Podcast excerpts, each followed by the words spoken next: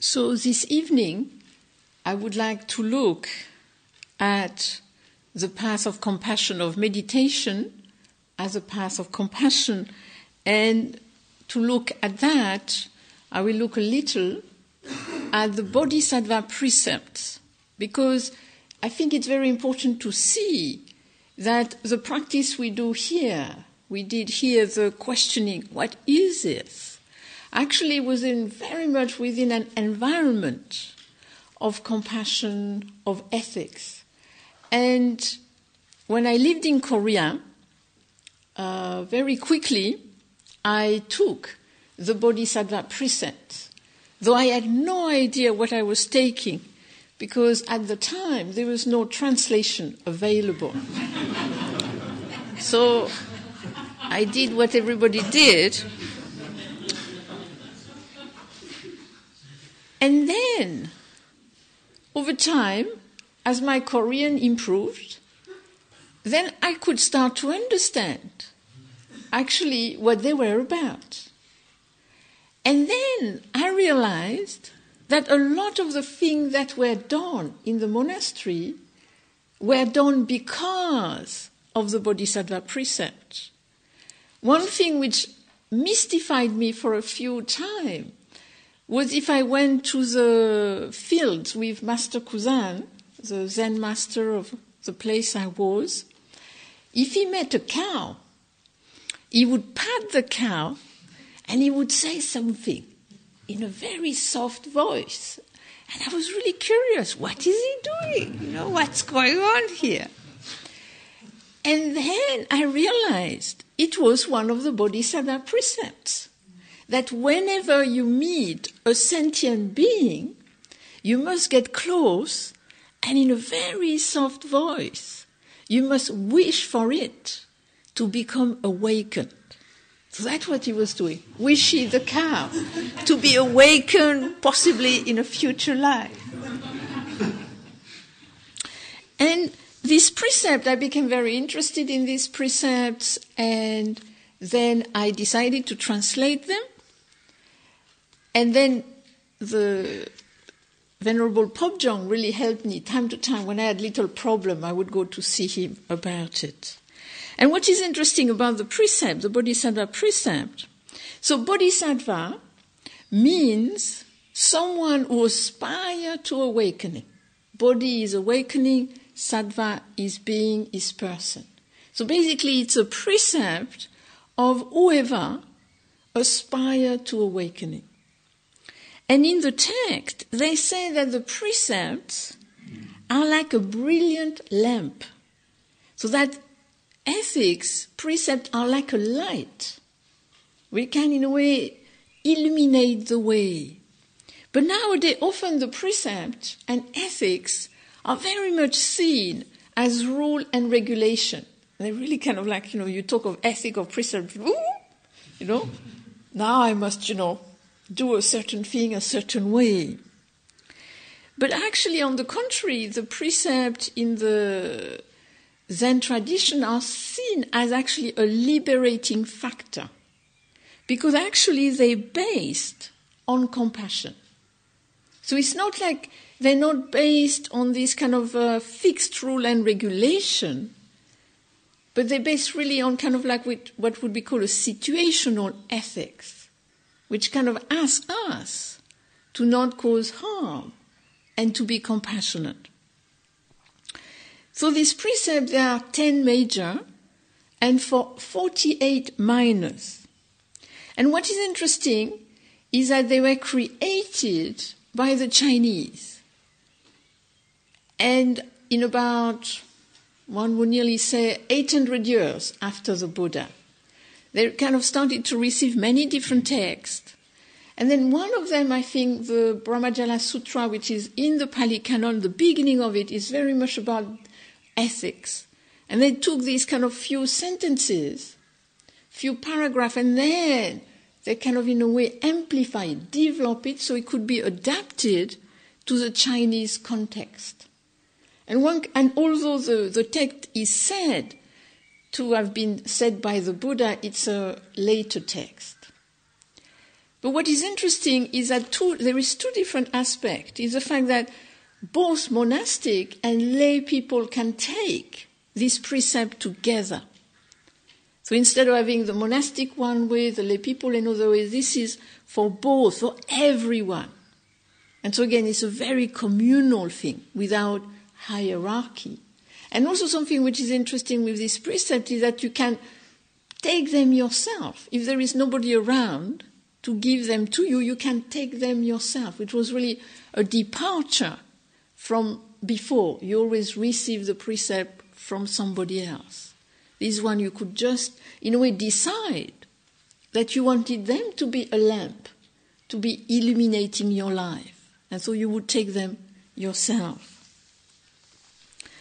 And so, in a way, the, the basis for this precept are compassion and altru- I mean, there is, I would say, three main bases compassion, altruism, and liberation. And so they're really kind of based on that.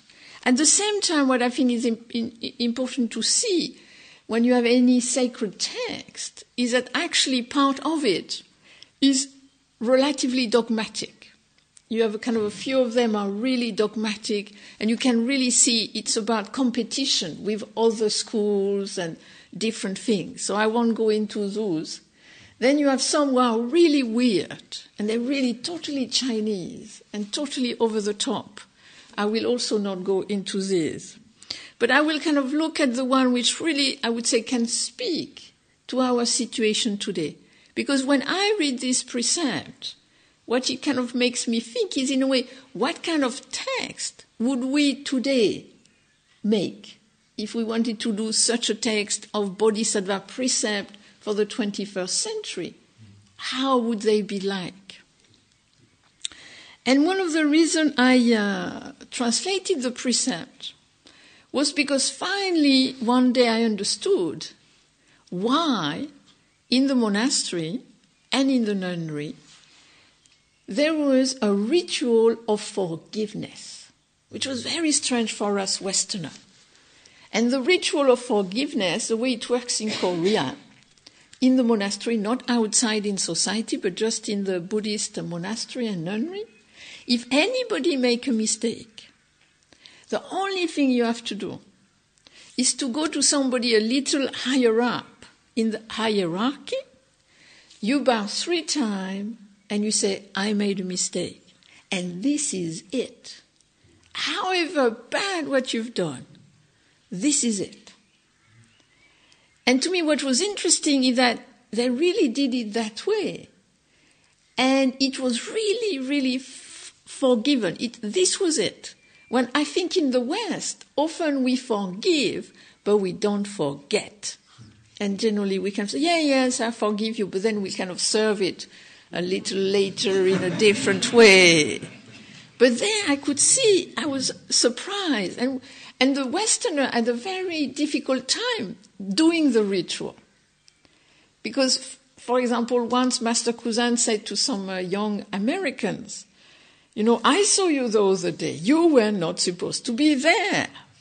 You were supposed to be in the monastery meditating, not being out enjoying yourself in the village. And, I mean, a Korean monk or nun would have said, Oh, I made a mistake, bow three times, and that was it. But the Western uh, American monk said, Ah, but yes, and this and that. And, and Master Kusan was like, Oh, la, la. You know? this is getting a little kind of. And, and it was kind of, it's interesting to see a kind of such a different way to deal with this kind of if you make a mistake and what you do with it. And once it happened with Master Kusan, I was traveling with him in America, and due to somebody else, we had a little kind of a slightly heated discussion. And then I really felt bad. I thought, oh, I kind of discussed, argumented with my teacher. Oh, that's not a good idea. So I put my robe on and I went to him and I bowed three times. And I said, I made a mistake. And then he said, Me too. and then it was forgiven and forgotten forever. And this come, this ritual, comes from one of the precepts. And the precepts say, refrain from being angry and treat well someone who asks for forgiveness. And then generally you have the title and then you have explanation. And it says the duty of the bodhisattva is to be kind and not quarrelsome and compassionate. So you must not abuse any living, any living creatures, nor should you vent your anger on an inanimate object. Does that sound familiar? Has anybody ever kicked the car, kicked a computer? And this is 400 China. Human beings don't change very much. You can imagine a Chinese kicking a cart. And then it says, if someone comes and begs for forgiveness, if your anger is unappeased, this is a serious offense. So that's where this kind of ritual of forgiveness came from. Then the first major precept, which is a very kind of common one to many religions, is refrain from taking life. Basically, do not cause harm. But then in the explanation it says, do not perform the act. Do not cause someone else to do it. Do not do it in a roundabout way. Do not create the causes and conditions for it to happen. Do not develop a means to do it. So this is not just about not doing something, but it's really looking at the intention and looking at the conditions. Because sometimes we don't do it ourselves, but I think often when we, we kind of uh, gossip, I think we do it in a roundabout way. We cause suffering very much often in a roundabout way. We go to say something to somebody, we'll say it to somebody, and then it kind of has a ripple effect and can cause a lot of trouble. So I think, in a way, looking at these different aspects. Because it says the duty of a bodhisattva is to be compassionate toward others and lead them to liberation. Then you have another one which is again common refrain from telling lies. And again he goes, do not perform the act, do not cause someone else to do it, do not do it in a roundabout way, etc., etc. And on top, do not convey the impression that you saw something you did not see, or you did not see something that you saw, through physical gestures or mental intention. This gets subtle. This really gets subtle. And to me, that's what is interesting. Because it's kind of, kind of trying to see what do we do? You know? We might not lie outright, but sometimes we can do it by, we can do it in so many different ways. So, you know, it's kind of like not the precepts are not, to, are not there to judge ourselves, but really to use awareness in a creative way, looking at what goes on. What do I do? How do I do it? Then you have another one, which is very, I think, very challenging. And it says, refrain from praising yourself and slandering others. Because often that's what we do. We kind of say, look at me, look at me. Oh, I am fantastic. And those one, you know, I am much better than that. You know, we often do this, kind of like put someone down so we kind of raise ourselves up. And then it says, it's a duty of the bodhisattva to take on oneself the slander directed toward others. And we, we don't accept any slander directed to ourselves anyway, all the more I'm not going to take the one of somebody else. But I have a friend, that's what he does. He works in a, um, with a drug rehabilitation unit. And often, sometimes things get a little heated. And then he gets in the, in the, in the place, and then they're all shouting, saying, You did this, and who did that, and uh. And then generally straight away he'll say, I did it. I did it. And then everything goes down. then he kind of start to calm the situation, but generally he's not done it whatsoever. But he's very happy to take kind of, you know, the slender so that it kind of helps the situation. It also said transfer whatever is unpleasant to oneself. And that also we're not very keen on that. We don't like it, what is unpleasant. So, I mean, something which is unpleasant for somebody else, I don't want it, you know. It's enough what I've got. And so personally I think the precept often challenges a little our comfort zone, a little the status quo. And then the third thing he asks us to do is give whatever is good to others. I mean, what is good? We want to keep it for ourselves.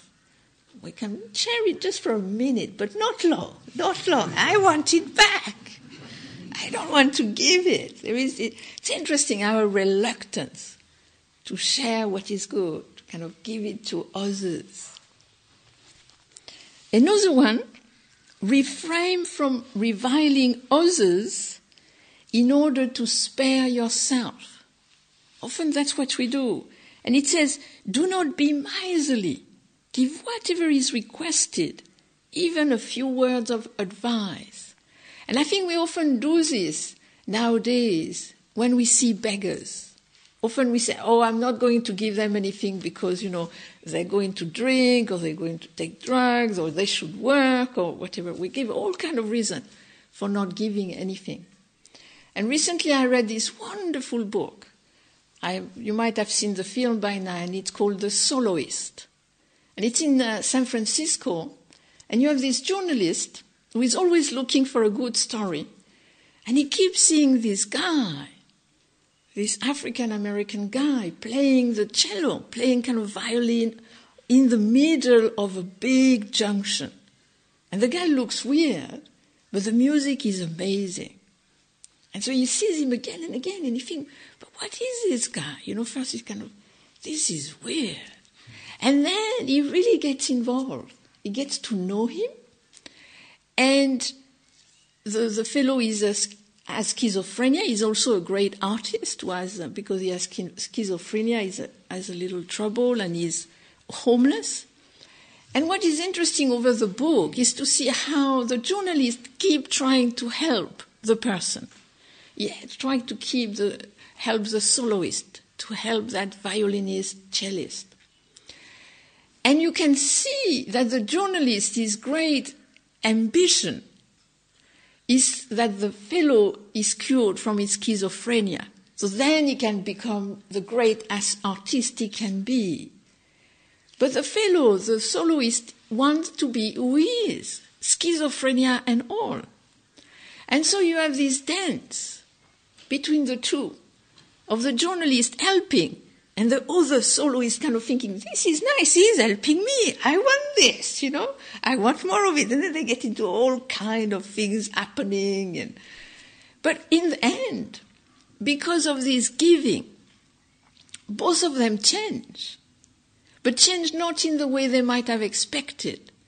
And the journalist really is changed by his actually learning to be with this man. And the man also is helped definitely by getting to know the journalist. And I thought that was very interesting in terms of this kind of how we give without this miserliness and how we change by that giving. Then there is another one care well for those who are sick. Care and provide for the sick as if they were the Buddha himself. And I think this is very important to see that when someone is ill, two things are happening. One thing is that it's painful. Illness is painful. But the second thing which happens is that illness is isolating. If I am ill, only I can experience this illness let it be a stomachache or headache or backache, whatever, just I can feel it. And actually, it's very isolating. And this is actually, this refer to something in the Pali Canon. That at one point, the Buddha noticed a monk who was really in a bad shape. He had dysentery, he was really, really in a bad shape. And no other monks was helping him. And so the Buddha said, But why are not you helping him? And they said, Well, he's not doing anything for us. Why should we do something for him? And then the Buddha, with his attendant, cleaned the fellow and helped him out and everything. And then he said to the monk, You are a family. You have to care for each other.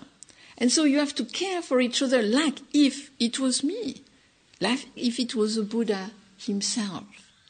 And so, in a way, to see when we're ill, to also see us as a Buddha being ill, when someone else is ill, to see that person as a Buddha being ill.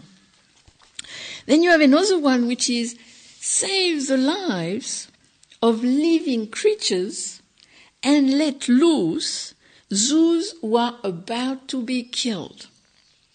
And this precept had a huge social cultural impact in China and even an economic impact.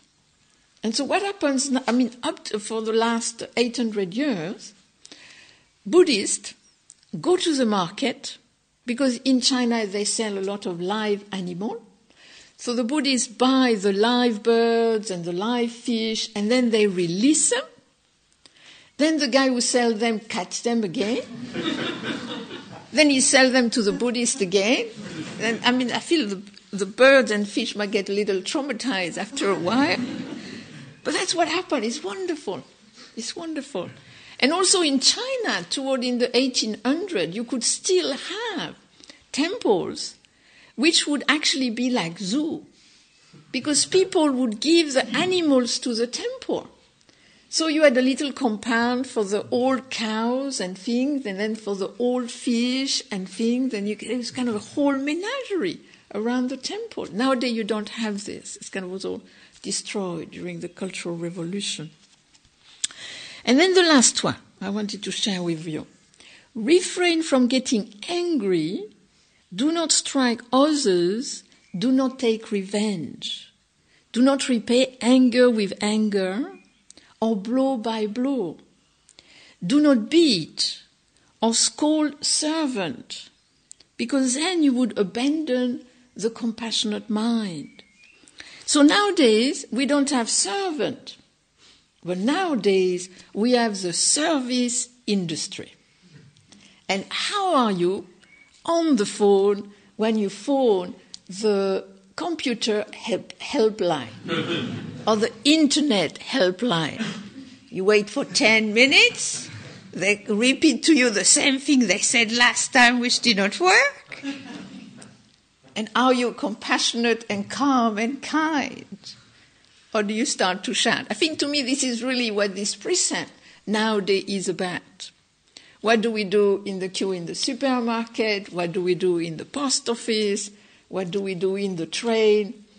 Last time in February when I came, I had one of these British rail experience. I got on the train and then it stopped in the middle of nowhere and it went over a branch. So we limped to the next station, then we got out. We waited for another train who was diverted. So we all went into the train, which had double, so everybody was standing, you know, and there was kind of like it was filled with people, and we had to stand for an hour, two hour. And it was fascinating as an experience because I was standing, and generally it's not so good for my back to stand, but I was standing, and I could see my mind thinking, if only I had run to the front, maybe there is more space there. Now I am stuck. But then I would just go into meditation, creative awareness. And it was so fine to stand there with everybody else who was standing. We were all in the same boat. And I could really see the power of compassion that if I had run to the front of the train, that would have been selfish. And maybe I would have got a spot, but everybody else would not have had a spot. So they would have still been suffering, even if I was not. And I felt really this warm glow that we were all in it together, suffering. and I was kind of glad I did not jump and try to get a seat. It was very interesting to, to see that when I was in that frame, I really felt a different way. And I could see when I went into, if only I'd done that, it went into this kind of, kind of narrow, kind of more tense feeling. It was very interesting going in, out of that, playing with that. So, what is interesting about this Bodhisattva precept in Korea, in the monastery, in the nunnery, and for the lay people, is that actually you take it, you take them repeatedly. You don't just take them once and then you must, you know, keep them at all time and never fail.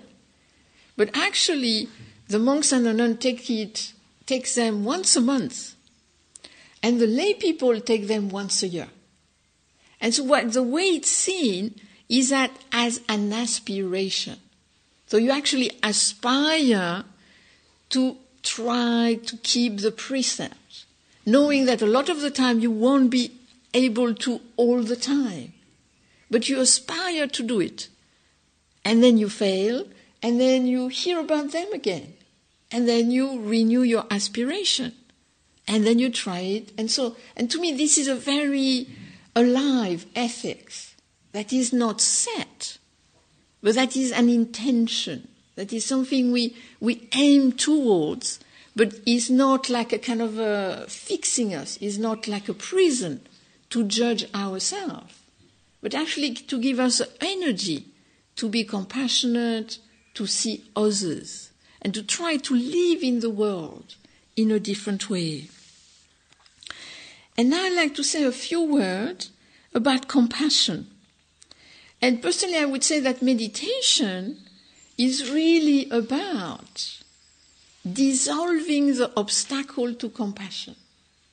So that often there is this self centeredness, this kind of, you know, kind of closing element to our experience. And the meditation helps us to dissolve that.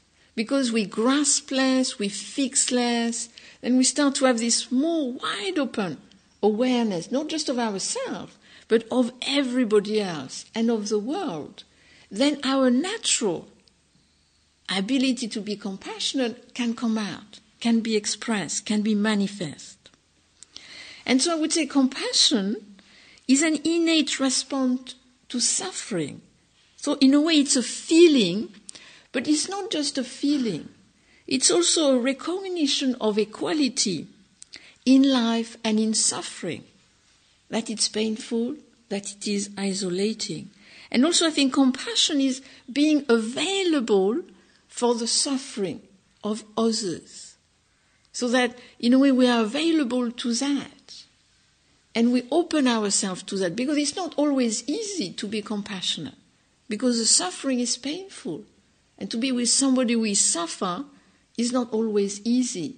But I think that's where the meditation can really help us to give us stability and openness so that we can be with the suffering without being overpowered by it. And I will also see compassion as a practice so that it, it helps us, like the journalist opening to the soloist. It makes you think of somebody else it makes you go beyond your self centeredness. You kind of go out to the other. And in responding to other, you open your heart. And actually, you feel wider. You feel this kind of more openness, more liveliness. And the Buddha used to say that the compassion was an antidote to cruelty. And I think when we are cruel, Often what we do is that we abstract the person. We go into proliferation, exaggeration about the person, so we make them not more than an image, an idea. And then we can be very nasty. But if we kind of, I think if we are in the present with the person, and we really see their humanity, and the equality in life, then I think we cannot be cruel because we see that they are the same as us. They suffer. They're happy just like us. There is no difference.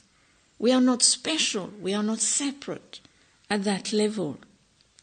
And so, in a way, I would say that wisdom and compassion is a path of meditation.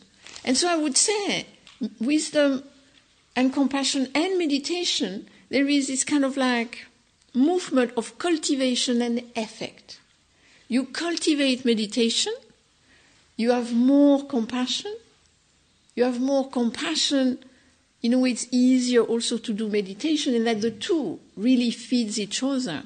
But also, the meditation helps us to be wiser. And then we can have a wiser compassion. Because I think one one thing which is important is this listening, and that's why I put the emphasis on listening. To me, listening is one of the key of wisdom in compassion. That we have the, there is suffering, we feel it, we want to respond to it, but then, what is a wise way to respond? And to respond wisely, we need to listen.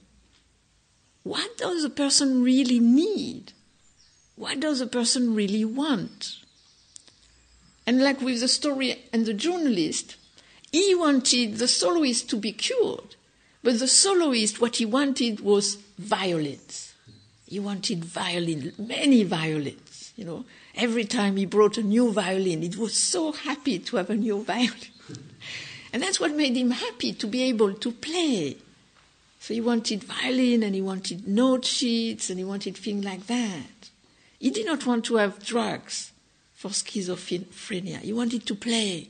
And when he played, he really felt different. He really felt happy. And so, in a way, I feel meditation can help us to really listen. Can I help? Do I have what is needed? Because sometimes we can't. Sometimes somebody might want something from us we don't have, or we can give or we are we don't have that strength sometimes. I think we have to see that compassion it's a spectrum. Sometimes we can be heroically compassionate for a short while, but we cannot last forever. Then we have, might have some time to be compassionate just for ourselves because we are ill ourselves. And sometimes we are in the middle. And so we have to be careful with what I would call this kind of more romantic, heroic compassion. And more seeing how can I be compassionate here and now with myself, my family, my neighbors, my village? And then we can just, I think it's in concentric circle. What is it I can do which is within my possibility?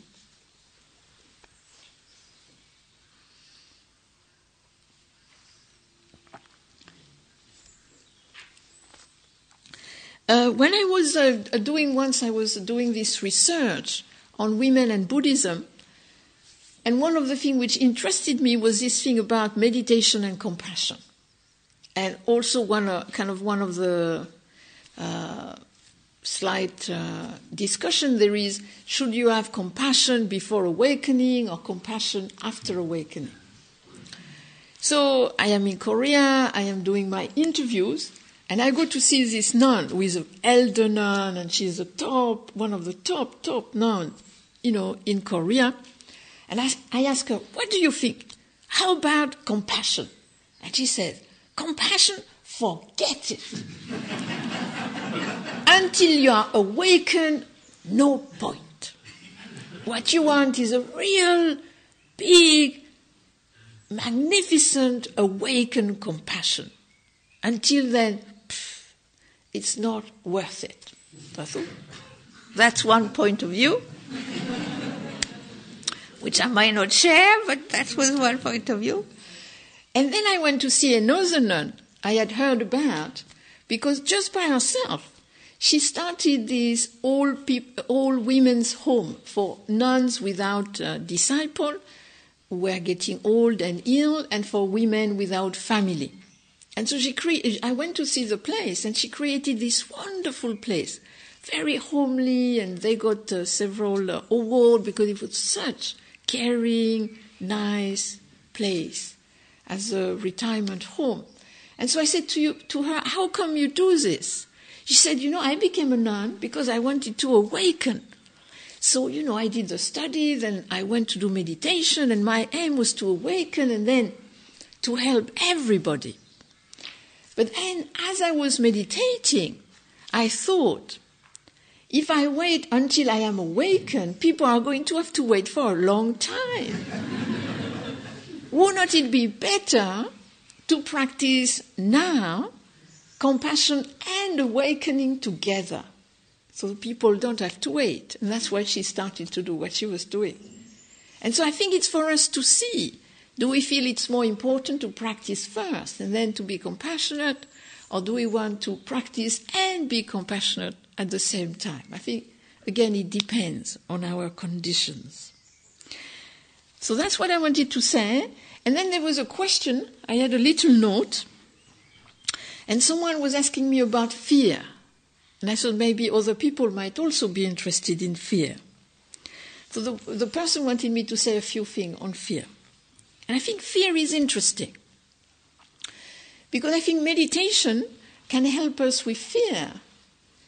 For example, the questioning, I think, can be very useful with fear because it can help us to ask I am afraid now, is there any danger? Because, I mean, if we're afraid, it's because there must be a reason.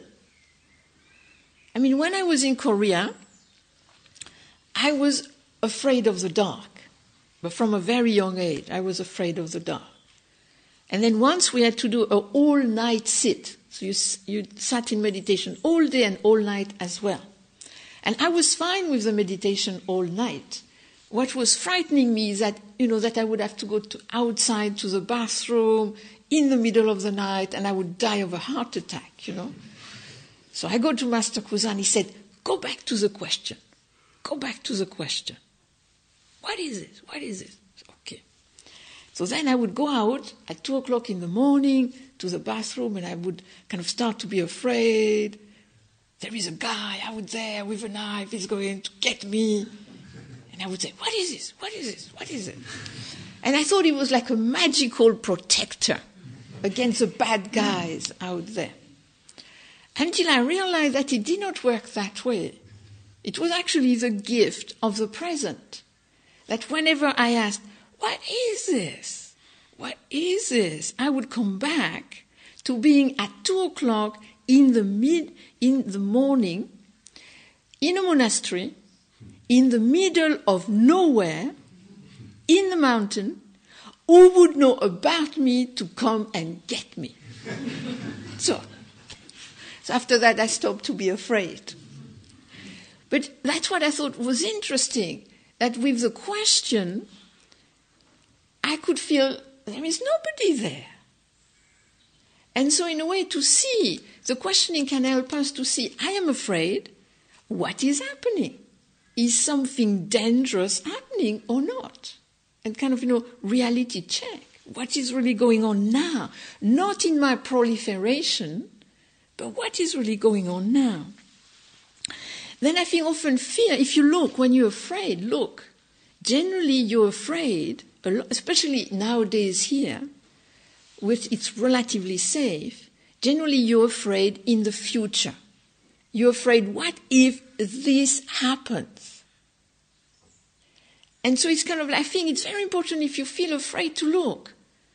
Am I afraid now because something is going on now? Or am I afraid because I am frightening myself by thinking about something in the future? which might happen but might not. Once I saw this wonderful film. It had the best line ever. It was something weird called Dinotopia. It was about uh, dinosaurs and humans and things. At one point, you had these young men and women learning to be really cadets, you know, and kind of they were going to help everybody to save and doing things, you know, like a bit like Harry Potter type, kind of flying and things. So they, you know, they had to, to be courageous. They had to, to beat their fear, So that we see them doing various difficult things. And one guy is always like, you know, he's kind of always, you know, you know he's a hero and later he'll make it, but right now he's not making it, you know. So he kind of kept having trouble and he kept, you know, just passing, you know. And finally comes the ultimate test that he has to jump over a huge chasm. So there is this huge drop, thousand meter drop, and he has to jump. And so you have the 14 other cadets, men and women, and they all jump. Choo, choo. And then come him. And he's there, and he's there. And his teacher says, Fear is in the future. Jump now. and he does not jump, but never mind. But I thought the line was so good that when you see yourself in the future, come back to now. What is going on now?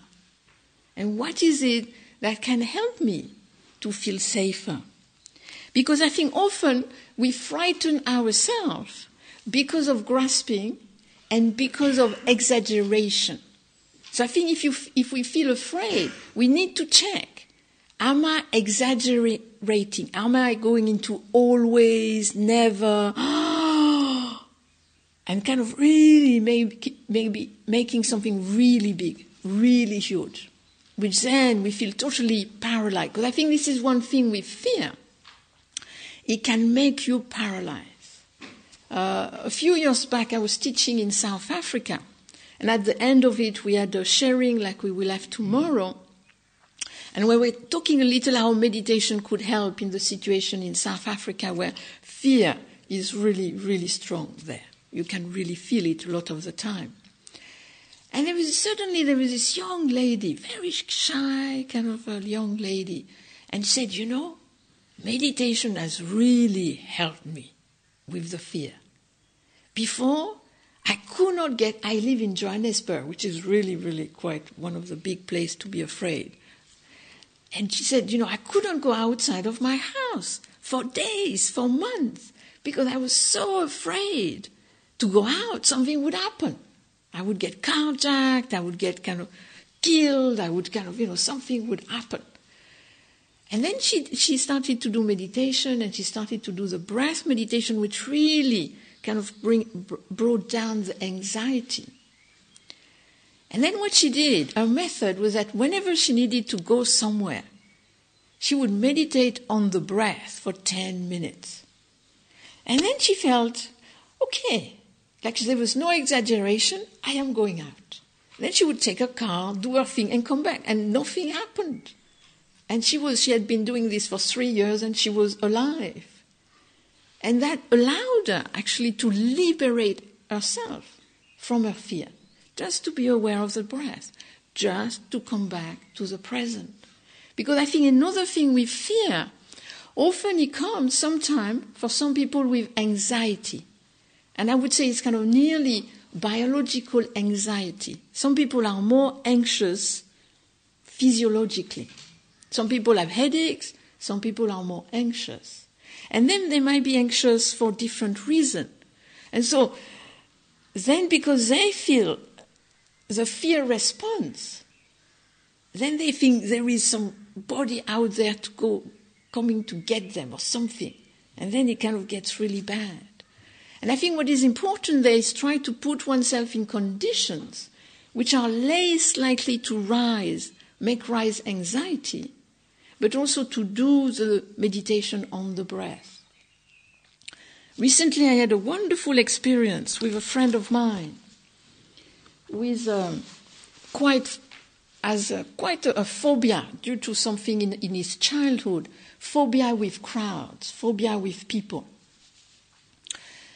And so he was going to come to a retreat I was leading, and then he cancelled because he thought, you know, there are going to be too many people. I'm going to be anxious. I can't do this, you know. And he had to leave his place. He had to take the train. And, and then he heard there was not going to be so many people there was kind of less than 20, it was going to be a small, and it was going to be a, a nice place. So then he booked again. And then he came. And then he did the retreat. And then at the end, he came to me and said, The I, the self, is not fixed. I have not been anxious for five days. So I am, I am not my phobia. But what was, was, what was important is that he was in good conditions, which were safe. The people were kind of not so many. And, and for five days, he did not feel like his phobic self. And so he felt another self. And he was so happy. It was very fun to watch him being, to, announcing to me, the I is not fixed. I thought that was wonderful.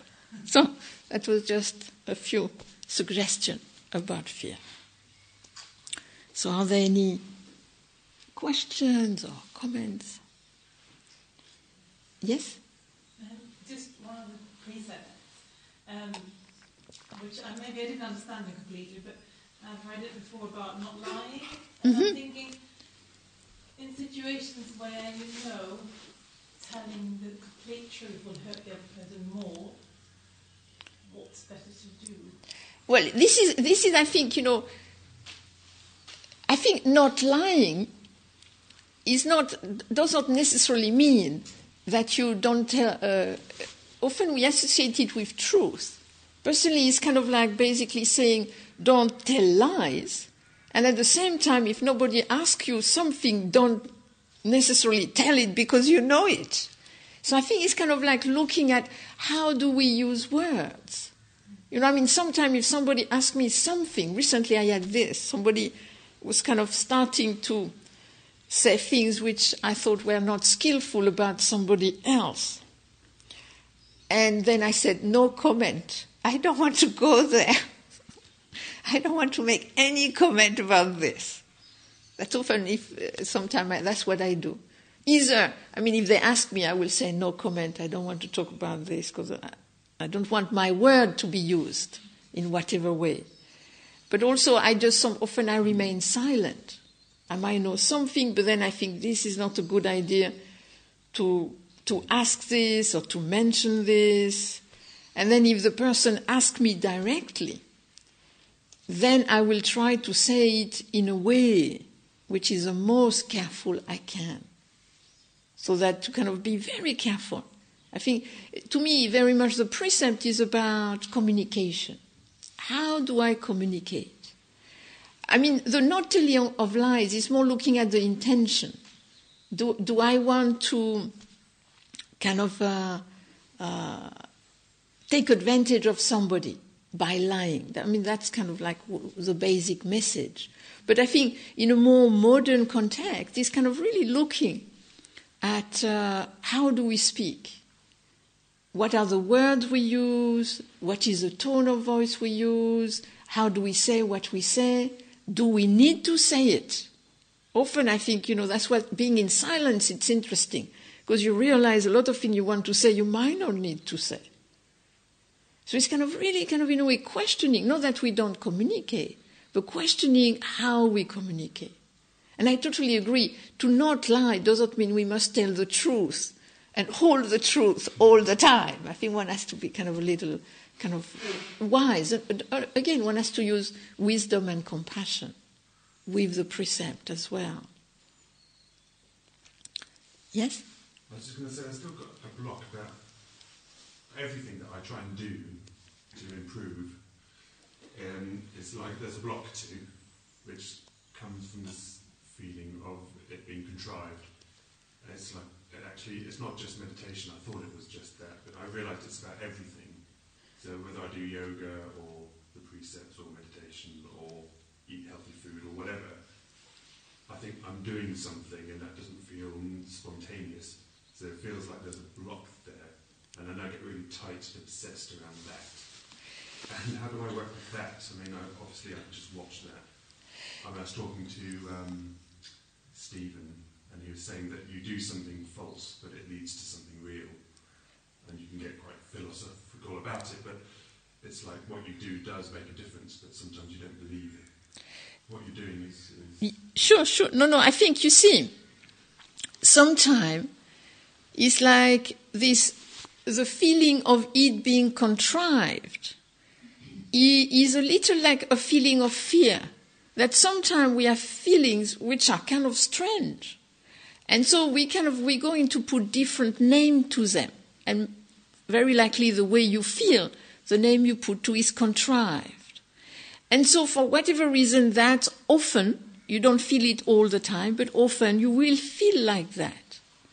And so the thing is, in a, a, a way, not to identify with the feeling of this is contrived, because then you feel, you see, you have all this association contrived, false, not true, I want to be true, I must be authentic. I mean, authentic is a very tricky word, you know? authentic to what? And then you kind of have different criteria for authenticity, and not everybody might have the same. So I would kind of uh, go along the same thing as Stephen. In a way, be aware of the feeling of it's con- it feels contrived, and it's kind of like a funny feeling, a feeling which is not very pleasant. And at the same time, personally, I would recommend not to not to grasp at it, not to identify, to just say, okay, I, I feel this feeling of it's contrived. Somebody else will feel a feeling of fear. Somebody else will feel embarrassed. Somebody else will feel self-conscious, and that's what will be unpleasant. At times we will have unpleasant feeling, but I think if we relatively know that this seems to help in some way, even though it might feel contrived, then I would go along with it. But if you do something which feels contrived and it really, really doesn't feel good, then I would not do it. So I would more look, is it helpful in the end, even if it feels contrived? That to me would be the criteria, and not the fact that it feels contrived. Because we can have all sorts of feeling, and they come and they go, and then the problem is more the meaning we give to the feeling. And then that will lead to a lot of elaboration and take us away from what is really going on now. And then we might just go back to the breath. And that really might help us to really be more calm, more open in the moment, instead of being kind of caught in the, in the speculation.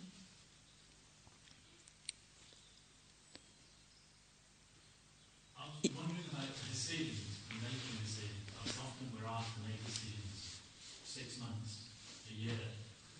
And this seems slightly problematic in the fact that, you know, trying to deal with everything in the present. I wondered if you could. No, of course, decision, we have to make decisions. Sometimes we have to make decision just a little ahead. Sometimes we have to make decision a little further. But I think we have to be careful of making decision on a really far away forecast. And also I think we have to be careful of making, when trying to make decision, of not trying to make it like, if I make the decision, it will going to change, it's forever after. You see, when you make a decision, I would generally not make it more than two years hence. I mean, of course, if you have to plan your retirement, you have to make it a little longer. Nowadays, they're all telling you, you know, to plan your retirement. So yeah, I mean, then you have it's kind of different. But I think it depends what you, what kind of decision it is. But you make a decision either for short or longer, but be careful what you put on it. Because you see, the more it is forever, and the more you will be paralyzed. Because if you make the wrong decision, it's a wrong decision forever. And that thing, this is very frightening, you know. When actually, I don't think we make decision forever. I think we make a decision which generally pans out for a, a few years. And often something else happens. And you can never predict what will happen. I mean, of course, you can make a course of your life, and some people do this. I'll be kind of this, and I'll be that, and I'll do this, and I'll do that, and that seems to work for some people. But I think I, in my life, I, I have not planned very far ahead, and I generally made decision very fast, and then just kind of see what happened next. But I think it depends on one's life, and also it depends: is it a decision which just affects me, or is it a decision which is going to affect my family, my neighbors? You know, if you decide to. I was reading a book where there was this young kid, very clever young children, like 11, 10 years old, kind of loving scientific stuff. And they kept bombing their houses of their parents. So, and kind of, you know, then it kind of starting to kind of, you know, became a little dangerous for the neighbor too. So, you know, so it's kind of like seeing, you know, my decision, is it going to affect how many people? So I, I think decision is so, is so complex. But I think, yes, of course, we have to be careful with this idea of the moment, of being present. The present is not a thing. The present is a flow. So in the present, you have a little of the past, a little of the present, a little of the future and it moves. So we, we have to, we learn from the past, we try to live in the flowing present, and then we try to move to the future, we become the present, and off it goes.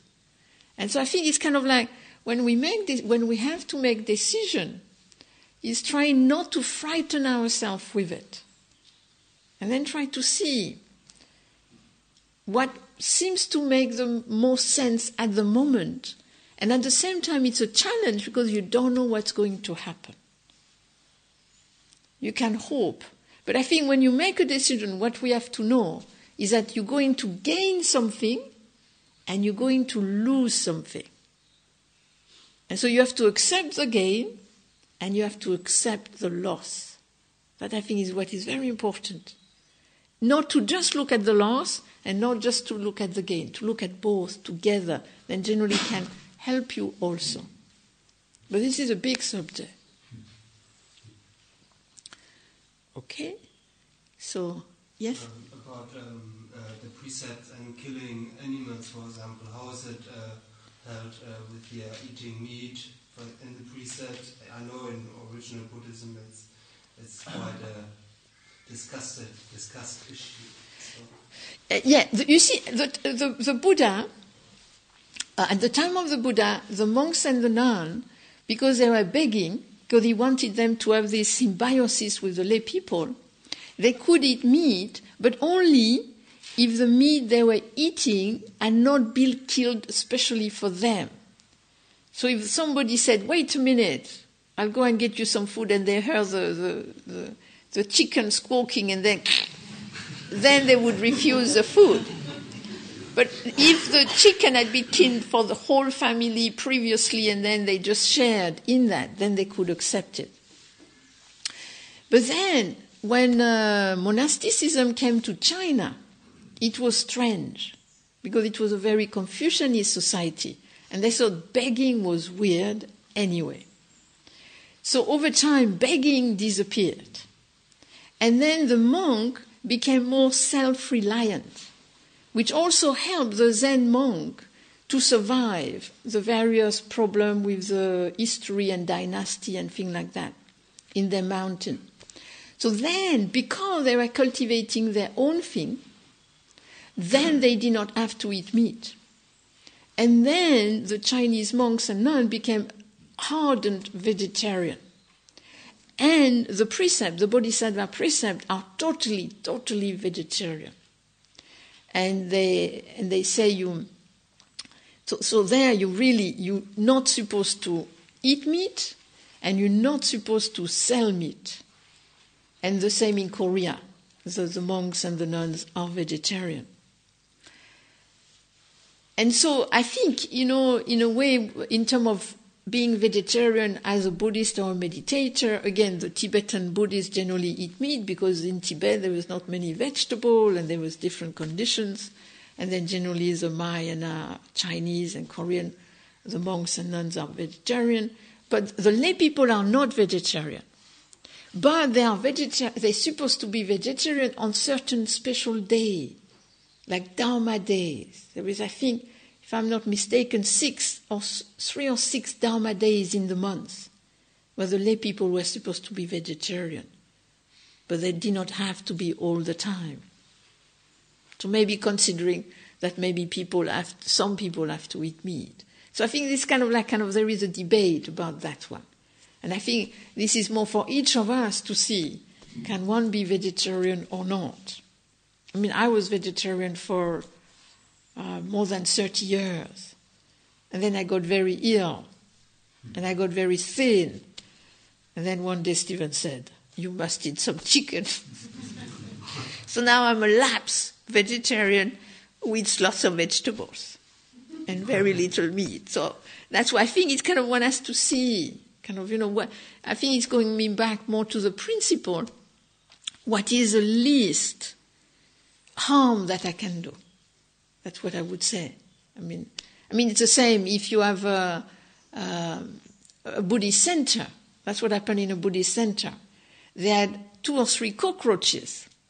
And then first they tried to deal with it in the Buddhist way, to live with them. Then they started to be tw- 10 and 20. Then they tried to get them in a kind of catch them in a human way. And then they got 100. And then they had to call Rentokil. and then instead of having two or three, you had 100 killed. So I think again, you need to have a little wisdom there. But that's not an easy one. That's not an easy one. Yeah. On the subject of killing, I wonder, what's Buddha's view on euthanasia? Euthanasia. Um, uh, it's. I think they don't have a view about it. But I'm just thinking, you know, that uh, society change, everything change. Uh, maybe one day the precept will change. No, no, that's what I mean. You see, like, in a way, at the time of the Buddha, you had a certain set of precept. Then the Chinese had a different set of precept. I mean, I think nowadays our precept would be very ecological, and then very social and cultural, and very likely you would you would have lots of things in it that they did not think of including, because there is nothing said about euthanasia, because I don't think it was kind of like the subject they want that was really considered in those times. So I think, in a way, what one needs now, uh, and that's why I talk about this precept, but my idea is more that it inspires people to nearly create, in a way, their own precepts. And then I think that would be one of the things. And different Buddhists have different ideas about that one. And personally, I, uh, I would say no comment. I think it's kind of, you know, each to his own, you know, uh, that each person has to see toward the ends on one's life.